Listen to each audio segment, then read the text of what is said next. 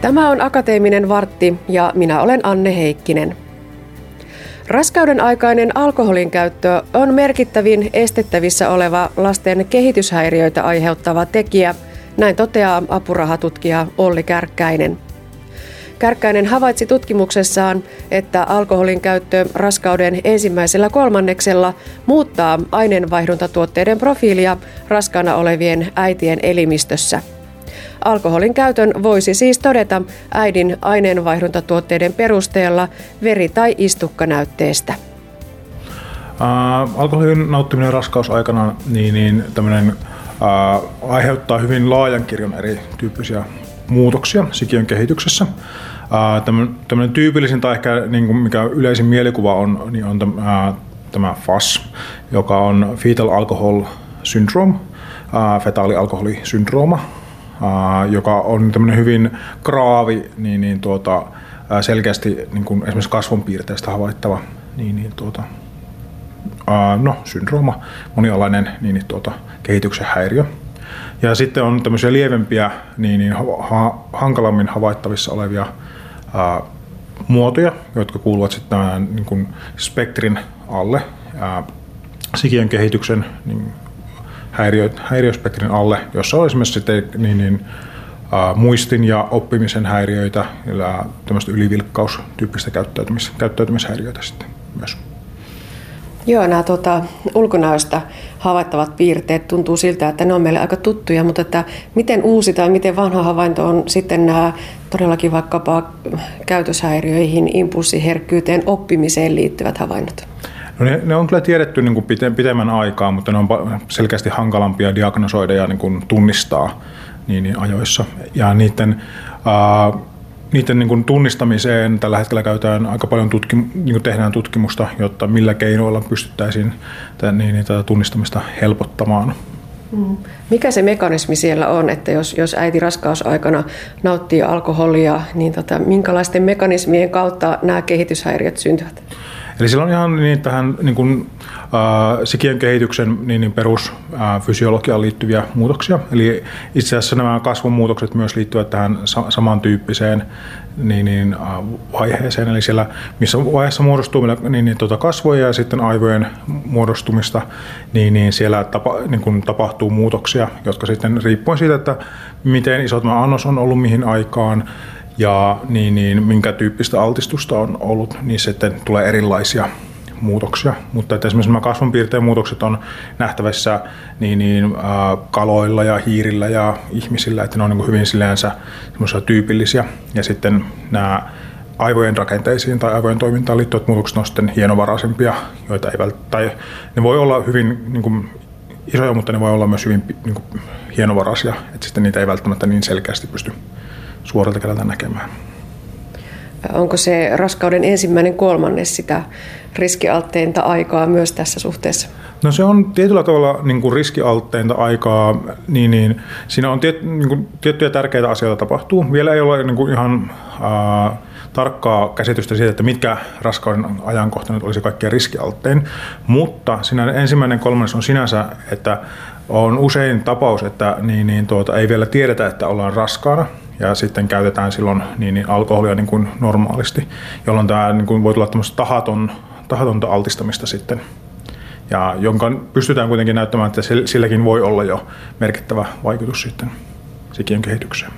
Mm, niin tämä turvaraja, turvallisen mm. käytön raja on sellainen, mihin aina tutkijoita kun kysyy, niin he kurtistelevat kulmia, että on tosi hankala sanoa semmoista turvallisen ja ei-turvallisen käytön rajaa, kun puhutaan alkoholista. Onko se Olli Kärkkäinen sama myös tässä, että on hankala määrittää sitä, sitä turvallista ja ei-turvallista? Joo, kyllä. Ja nimenomaan raskauden aikana niin se on tällä hetkellä on mahdotonta käytännössä nykytiedon valossa niin sanoa, että mikä olisi turvallinen raja, jolloin niin kuin suositus on, että ei käytetä raskauden aikana.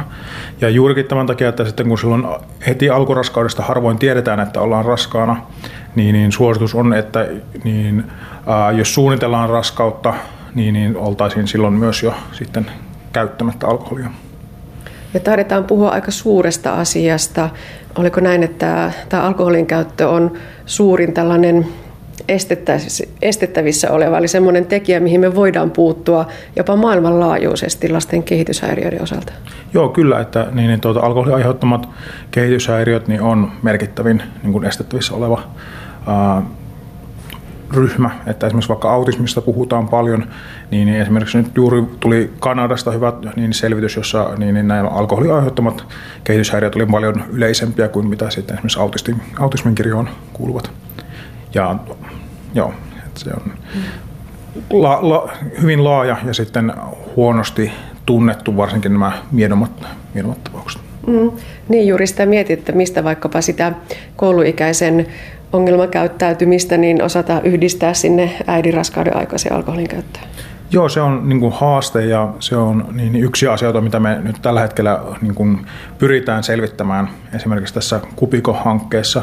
Eli että seurataan jo silloin sen raskauden aikana ja sitten jatketaan sitä seurantaa sitten sinne niin, niin kehitystä kouluikään ja sen jälkeenkin, että miten tämä näyttäytyy ja mitkä olisi niitä elementtejä, joilla me voitaisiin tai jotka voisivat ennustaa sitä niin, niin, häiriökäyttäytymistä tai niin, niin, oppimisen ongelmia siellä kouluiässä. Joo, tosiaan ihan tuoreen tutkimuksen mukaan jo havaittu, että alkoholin käyttö ensimmäisen raskauskolmanneksen aikana niin muuttaa aineenvaihduntatuotteiden profiilia sen raskaana olevan äidin elimistössä. Avatko hieman tätä? Joo, eli ähm, teimme tämmöisen niin, niin, äh, pienemmän tutkimuksen, jossa äh, katsottiin niin, niin, ensimmäisen kolmanneksen tämän kontrolli niin, niin, käynnissä otettuja verinäytteitä ja mitattiin näitä, verrattiin alkoholia käyttäviä niin äitejä sitten tämmöisiin ää, äh, ei-alkoholia käyttäviin äiteihin ja sitten meillä oli vielä niin, niin, mukana ryhmä, jossa oli niin, niin, tupakoivia niin, niin, mutta ei alkoholia käyttäviä äitejä, koska useimmat niin, niin, alkoholia raskauden aikana käyttävät myös tupakoi, niin pyrittiin katsomaan sitten erottamaan tätä alkoholia ja tupakkaa niin aspektia tästä. Meillä oli myös mukana niin tämmöinen ryhmä, jossa oli sitten ää, sekä alkoholia että muita päihteitä, niin kuin esimerkiksi lääkkeitä tai niin, niin, tuota, huumausaineita niin, niin, tuota, väärinkäyttäviä ryhmä, että saataisiinko me sitä vielä erotettua, mutta ehkä semmoinen niin yleinen oli, että siellä alkoholi aiheutti tiettyjä, tai se yhdistyi tiettyihin niin, niin muutoksiin. Ne olivat hyvin samankaltaisia tämän niin, niin myös muita päihteitä väärinkäyttävän ryhmän kanssa, todennäköisesti johtuen siitä, että siellä oli niin kuin päällekkäiskäyttöä mutta sitten pystyimme erottamaan sen kuitenkin tästä tupakoivasta ryhmästä ja tupakalla oli eri, erityyppinen profiili sitten. Mm. Puhutaan siis aineenvaihduntatuotteista. Mitä ne oikein ovat? No tässä tapauksessa niin, äh, ehkä joillekin tuttujakin esimerkiksi niin glutamaattia, äh, sen vastinparia glutamiinia ja sitten serotoniini oli esimerkiksi nyt näitä tämmöisiä aineenvaihduntatuotteita, joita me niin havaittiin, että niissä tapahtuu muutoksia. Mm.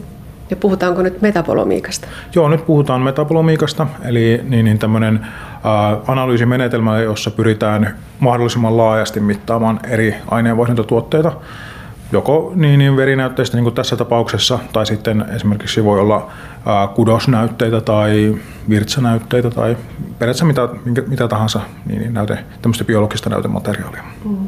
No mikä se metabolomiikan etu, hyöty on näihin perinteisiin tavanomaisiin tutkimusmittausmenetelmiin verrattuna?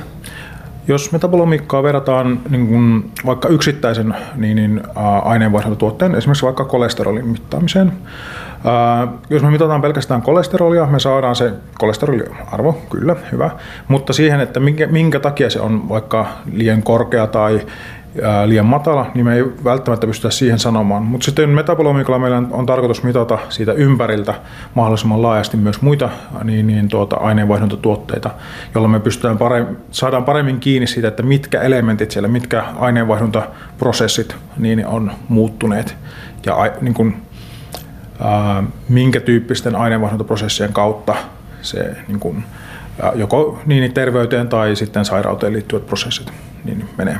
Mm. No minkä alan tai minkä alojen tutkimuksessa tämä metabolomiikka nyt varsinkin on näyttänyt kyntensä? No äh, meillä tällä hetkellä niin olen tällä kliinisellä ravitsemustieteellä. Täällä se on erittäin hyödyllinen, koska me pystytään seuraamaan niin, niin tuota, yksittäisen ää, esimerkiksi elintarvikkeen, miten se lähtee pellolta niin, niin ihmiseen asti. Eli miten se ra- raaka-aine muuttuu, kun sitä käsitellään eri vaiheissa, miten se sitten kun syödään, niin minkälaisia niin, niin aineenvaihduntatuotteita sinne tulee ja miten se, esimerkiksi ihmisen keho sitten reagoi siihen. Eli tämmöisiin, joissa niin kun on tässä useita altisteita yhtä aikaa, niin se soveltuu siihen aika hyvin, koska niin kuin sanotaan vaikka nyt uh, ruisleipä, niin se sisältää tuhansia erilaisia aktiivisia molekyylejä, jolloin sitten niiden niin kuin erikseen mittaaminen on hyvin haastavaa, mutta metabolomiikalla me pystytään katsomaan sitä kokonaiskuvaa. Mutta sitten esimerkiksi nyt sitten uh, mihin tahansa niin, niin, tautiin yleensä liittyy jonkinnäköisiä aineenvaihduntaprosessien muutoksia, jolloin sitten niiden ymmärtäminen kokonaisvaltaisemmin, niin siihen metabolomiikka on yksi, yksi työkalu. Onko metabolomiikan etu myös se, että aina ei välttämättä tarvita edes sitä verta, jopa sylkikin voi riittää? Joo, kyllä. Kuten aikaisemmin sanoin, niin tuota, metabolomiikkaa voidaan tehdä periaatteessa mistä tahansa biologisesta materiaalista. Eli esimerkiksi nyt omissa tutkimuksissa niin olen käyttänyt näitä verinäytteitä, sitten erilaisia kudosnäytteitä, meillä on tällä hetkellä myös tutkimuksia juurikin sylkeen, virtsaan, niin, niin tuota, tuohon selkäydinnesteeseen liittyen. Eli tämä näytekirjo on hyvin laaja.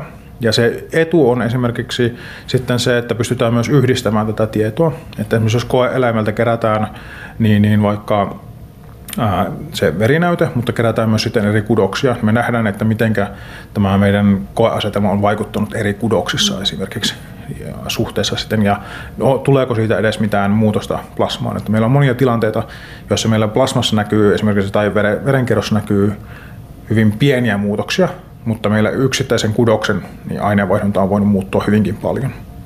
että se ei niin kuin välttämättä sitten heijastu niin hyvin ja se auttaa hahmottamaan sitä, että mikä se kokonaiskuva on.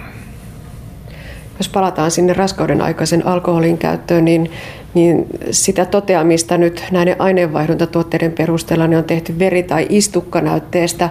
Voisiko Oli Kärkkäinen tästä tulla sellainen vaikkapa neuvoloissa rutiiniomaisesti käytettävä menetelmä? Uh, jos tällä hetkellä ei missään tapauksessa ole niin semmoinen diagnoosinen menetelmä, ja tosissaan olemme hyvin alkuvaiheessa tässä tutkimuksessa, uh, mutta näkisin, että se voisi olla yksi niin kuin, uh, yksi lisä siihen, niin kuin, siihen ää, niin kuin, tämän tunnistamiseen. Ei yksittäisenä todennäköisesti, mutta niin kuin lisänä siihen.